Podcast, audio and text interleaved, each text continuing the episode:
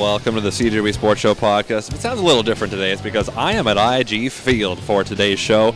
And on the show, the podcast, you'll hear from Johnny Augustine, thrust into the spotlight at the running back position for the Winnipeg Blue Bombers. How does he feel about taking center stage in the upcoming Labor Day Classic? Bob Irving pulls over the side of the highway. Reception is spotty at first, but then it kicks into gear. We'll be fine. So we preview the Labor Day Classic as well. A huge volleyball tournament coming up next week in Winnipeg. Preview that with the executive director of Volleyball Manitoba on the podcast.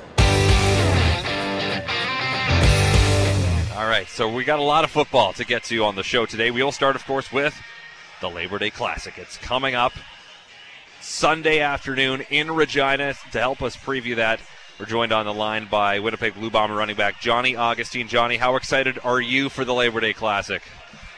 Uh, I'm really excited uh, just for the game in general and just for the uh, opportunity. What's the craziest, I guess, fan atmosphere you've ever been a part of in your football career? Uh, the biggest fan, you said? Yeah, like what's the craziest environment you've ever played football in? Um, I would say probably um, last year uh, when I was at the playoffs against Saskatchewan. It was our first round game. That was definitely a big experience and a big moment, you know. So just you know, experiencing that for the first time definitely was uh, an eye opener. Like obviously, you know, college played some big games, but playing there at their home field, thirty thousand people, that was definitely uh, something that definitely opened my eyes. And it helps you prepare for what it's going to be like this weekend. What's it like practicing with crowd noise?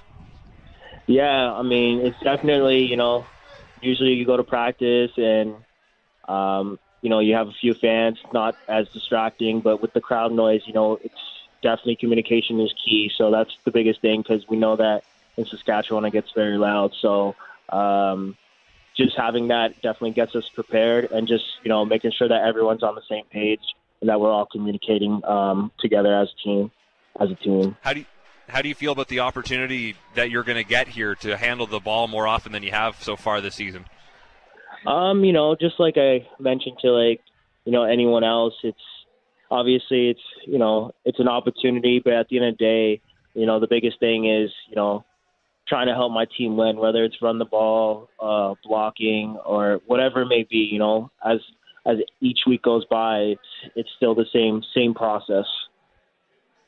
What have you learned from Andrew Harris practicing with him, talking to him, just as a, a running back practicing his craft? Yeah, I mean, you know, like I always mention to anyone, you know, he's he's a legend. He's definitely, you know, one of the greatest ones in in the league and in, in the league history. And just to get the opportunity to, you know, practice behind him and seeing what he does, you know, it's it's definitely a great experience. You know, like I mentioned to any anybody else, it's you know how smart he is as a football player, right? It's, it's the attention to details, like watching film and tendencies and all that stuff. So that's the biggest takeaway that I've uh, gotten from uh, you know backing up Andrew and just learning from from him. Now I'm at a university football game right now, the Bisons and Huskies. Do you still follow how the Guelph Gryphons do? yeah, all the time. Obviously, I'm an alumni now, so I was pretty uh, pretty upset that they lost their first game uh, last week. So, uh, but you know, I train with a lot of those guys in the off season. That's where I live in the off season as well. So, you know, I'm always following them um, day in and day out all the time. Now, is it a problem that I went to Western? Is it, are we going to have a problem there? I'm not a big Western fan, so I'm, I'm not gonna hate on you, but I'm not gonna say you're my favorite. that's all right. That's all right. No, my mom went to Guelph, so it, we're all good. Um, and how about the fact that your coach went to Guelph? Is, did you ever talk about that when you went back to Guelph to practice earlier in the season? Um, we don't really talk about that. I mean, obviously, you know, it's nice that there's a couple of Guelph alumni on the staff. At the end of the day, once again, it's you know we're just we're there. We're trying to focus on our you know our craft and our skills. So I mean, like I said, it's nice to to have that, but at the end of the day, we all have one goal here. Mm-hmm. Now, how I guess exciting is it to go into this environment? Is it any? I know that the Bombers always say every game's the same, but is this game really the same? Um, yeah, like I said, it doesn't matter. Labor Day, all that stuff. You know, can't focus on that. At the end of the day, it's football, right? So need to focus on that, and um, you know, I try not to let all that stuff get in the way. Okay. Well, Johnny, I appreciate you coming on the show tonight. Best of luck Sunday, and uh, go do the Bombers proud. All right. Thank you very much, and have yourself a good one. We're going to continue to preview the Labor Day Classic now. Bob Irving is on his way to Regina. Bob, where are you right now? I just pulled over on the highway. Renfeld. Regina. Sorry, I might have dropped out there. The Bison just scored a touchdown, so it got really loud here. I couldn't hear Bob there, but all right, Bob. Just uh, how exciting is this for you? I know you've been calling football for a very long time, but it must feel awesome when you get into a crowd environment like what it'll be on Sunday. Well, this is always a special game for us. I come out here, you know, the atmosphere is very unique. There's none quite like it in the Canadian Football League, although the Banjo Bowl is very similar. And, uh, you know, it's a grudge match between these two clubs. And, boy, this is the first time, I think, since 1954 that the Bombers and Riders have played in this game and both been in the top two in the West Division standings. So, uh, you know, that makes it a little bit uh, extra delicious, I think, this time. But yeah, it's a it's a game that you mark on the calendar every year, and that you look forward to look forward to watching and calling. But for the last, you know, decade and a half, it's pretty much been a guaranteed win for the Rough Riders. They've won 13 of their last 14, and I know nobody on the Bombers will say they think about that, but why is it so tough for the Bombers to win in Regina lately? Yeah, I don't know. You go if you go back before those 14 years, uh, the Bombers actually had pretty good success in the Labor Day weekend game. Christian, I, I don't know what the answer to, to the way they'd like to because it's so noisy and they have to use hand signals and that you know adds to the challenge of getting your offense as fluid and as in sync as you'd like it to be. I would point out though that in Mike O'Shea's years as Bomber head coach since 2014 the Bombers have played eight games, eight meaningful games in Regina, and they've won four of them, and that includes the Western semifinal last year. So, you know, I know what the Labor Day weekend record is, but the Bombers have had some success in Regina, and uh, I don't know if that means anything going into the game this Sunday, but it's something to fall back on, I think. Now they're obviously at a disadvantage compared to where they would have been a couple weeks ago. No Matt Nichols, no Andrew Harris. It'll be Chris Streveler, Johnny Augustine, as we all predicted at the start of the season. How much does that damper their opportunity to win this game, or is it really that big a deal considering how important their defense has been to winning football games?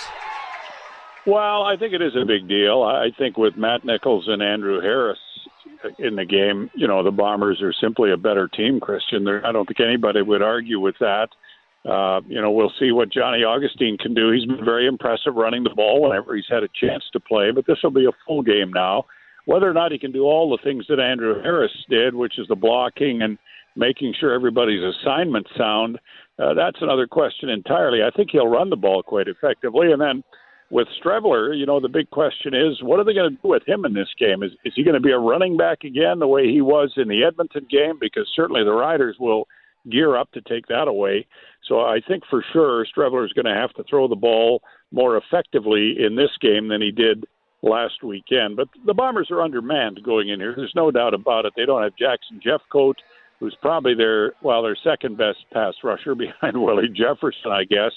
Uh, they will get Darvin Adams back, but they're still missing Brandon Alexander, who's a key player in their secondary, and uh, so they, you know, they go in as the underdogs. They're six and a half point underdogs, and you know, I think when you look at everything surrounding the game, they should be. But they were underdogs in Edmonton last week too, and look what happened there. So I'm not selling them short. Yeah, I just think that the challenge is heightened this week with uh, Andrew Harris out. Well, and the question of that Saskatchewan offense, you want to compare it to Edmonton's offense, I think anyone would take Trevor Harris over Cody Fajardo. But what has it been for the Riders that has allowed them to be so successful with Fajardo at the quarterback position? Has he surprised you with how successful they've been? Oh, sure he has. Yeah, I mean, his first two years in the league, he was in Toronto, and he was basically a, a short yardage quarterback. Then he went to BC, same thing there. He never really got a chance to play for either of those teams. The Riders signed him as a free agent to back up Zach Collaros. And when Collaros went down, really they were only left with Cody Fajardo. He's all they had. And so they threw him into the fire. And man, has he ever been good? I, I think everybody in the league is surprised at how good he's been. he did have uh, spectacular numbers in college, but until a guy gets the kind of chance he's getting now, you never really know. And you know, he's really grabbed everybody's attention across the Canadian Football League. Well, the one thing he does, Christian, in addition to throw the ball well, he's got a really good arm, is he can run, and he's used that as a, a very uh, good weapon that just adds to the things they can do on offense. So, yeah, I think we're all surprised at what Fajardo has done. I'm anxious to see what the Bombers come up with on defense uh, to see what they, you know, how they're going to try to throw him off his game because I know that they feel they can get him off his game, and we'll see if that happens or not. Does Willie Jefferson strike you as the kind of guy that'll be extra juiced to go back into Mosaic, the place where he found so much success over the past few years, and stick it to his old team? In a word, yes. Uh, we spoke to Willie. we spoke to Willie about that today, and he said, "I've got nothing to prove."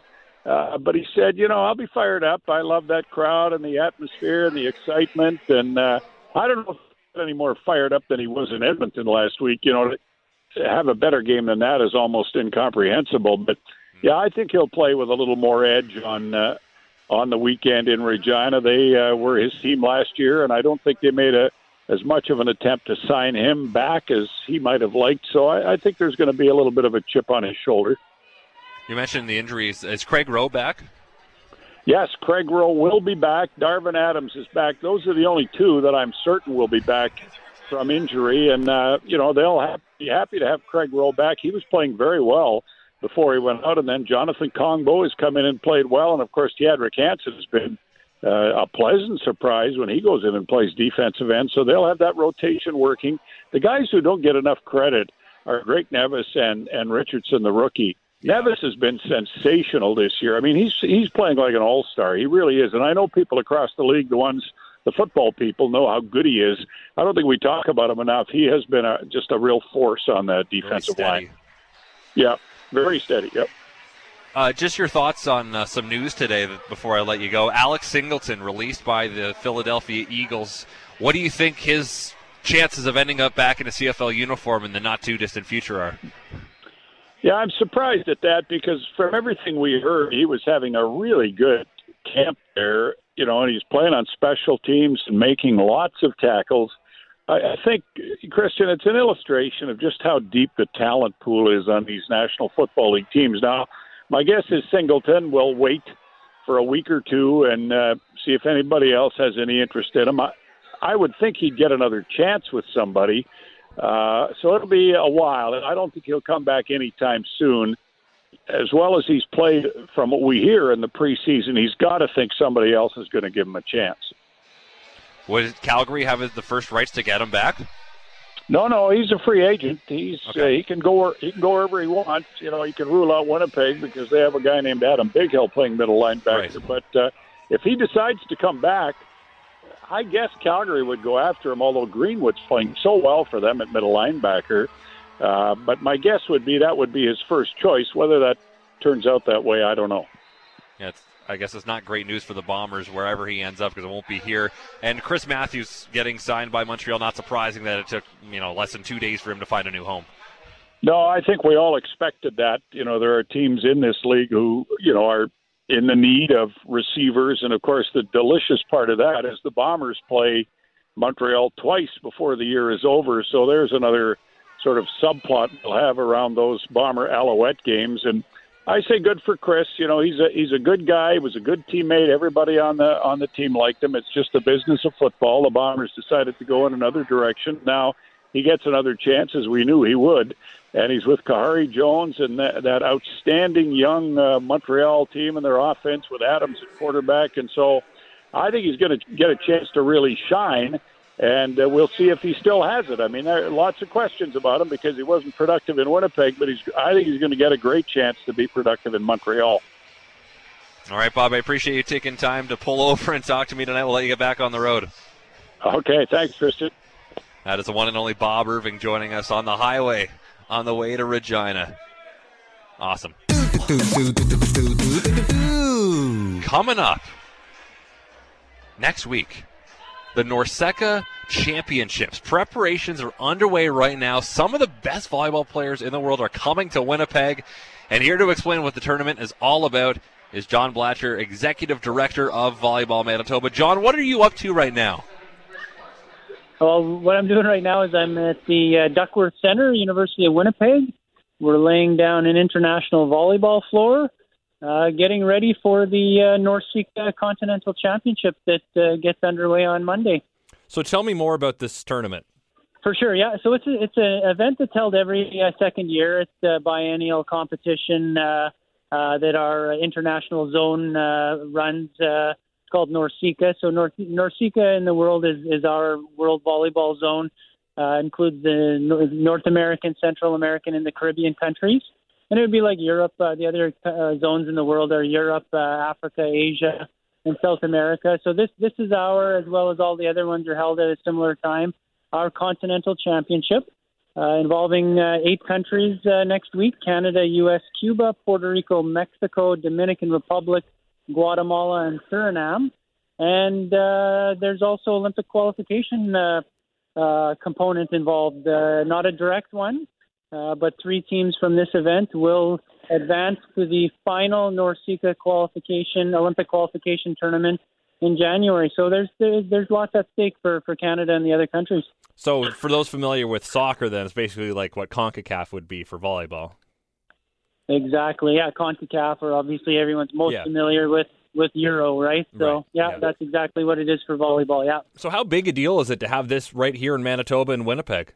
Well, we're pretty excited about the opportunity. Uh, we haven't had a, you know, as, as you might know, we, we hosted the men's national team for a number of years up until 2008, at which point they left for Gatineau, Quebec. We were fortunate to host many competitions during that period. We hosted the women's national team up until three years ago, and and uh, but we haven't had an international men's event here since 2008. And uh, this is a great opportunity for us, and we're excited about it. Uh, we have Canada's best players uh, competing this weekend. Uh, many who were in in Rio at the Olympics in 2016, and many are, or many who hopefully will be at uh, at the Tokyo 2020 Olympics uh, next year. So Canada comes in ranked second in NORCECA. They are sixth right now in the world volleyball rankings. Uh, the Americans, obviously, the favorite to win this tournament. Is that the expectation that Canada, the U.S., could meet in the final? I think it, I I think to me it's going to be a it's going to be a showdown between Canada, Cuba, and the United States. The United States might not have their top team here, as they already are qualified for uh, for Tokyo. Uh, earlier in August, they advanced, but uh, they're still good. If they send a second team or they're non-starters, uh, they're still going to be good. Um, you will also have Puerto Rico, Mexico challenging, I think, for a top three spot as well. They uh, their top players are expected, and they're they're tough and they're feisty, and they play with a lot of passion and, and spirit, and and always hard to always hard to, to beat. So obviously, you want to make the Olympics. That's the number one goal. But winning this thing's a pretty big deal too over the years since 1969, uh, Canada's won one NORCECA championship. That was back in uh, 2015. Uh, all other champions have been U.S. and Cuba over the over the history. Uh, we would love another another Canadian uh, uh, championship, another uh, Canadian NORCECA championship uh, next uh, Saturday, September 7th, uh, with our guys uh, raising the trophy at the end of the event. No question. What kind of crowds are you expecting? Well, we're at the University of Winnipeg, so the capacity is 1,500. It's uh, you know it's a it's a it's, it's a great atmosphere. Um, you know, if we have 500 here, but I'm really hoping that we pull, uh, you know, especially later in the week, uh, that we that we're close to capacity here, and and uh, you know, I just know uh, Winnipeggers and Manitobans love their volleyball, and and uh, I know it's a tough time of year with back to school and and that type of thing, but uh, I really hope people will take the opportunity to to come out and, and uh, w- never, never mind cheer on Canada, but really witness uh, uh, international volleyball played at its highest level. This is, uh, you know, this this might not come around for many many years, and, and I hope people take advantage of it. Yeah. So the schedule is uh, games at one, three, six, and eight p.m. Uh, Monday, Tuesday, Wednesday is a preliminary round. Canada playing at 8 p.m. each of those days. So Canada is not playing while you're at work. They're going to be there in the nighttime so people can go to work and then check out some great volleyball. For sure, yeah, no question. And if people are interested in getting tickets, all the information is on our website, volleyballmanitoba.ca. uh, all the event information, how to park, uh, where the venue is, um, and ticket information, of course, uh, is, is all available at volleyballmanitoba.ca. And like you said, Canada's scheduled to play feature matches each night, and uh, uh, again, and really hoping we'll we'll see a lot of sports sports fans, volleyball fans uh, out next week. All right, John, I appreciate your time today, and good luck with this tournament. Thank you very much. Appreciate it. Tune in to the CJOB Sports Show weeknights from 7 to 9 with me, Christian O'Mel, or you can download the podcast on iTunes. It's actually on iTunes now. Wow. If you got an Android, then I think you're out of luck, but Apple products, you're good. So listen to the podcast. Please subscribe. You can rate it. What's the worst that could happen?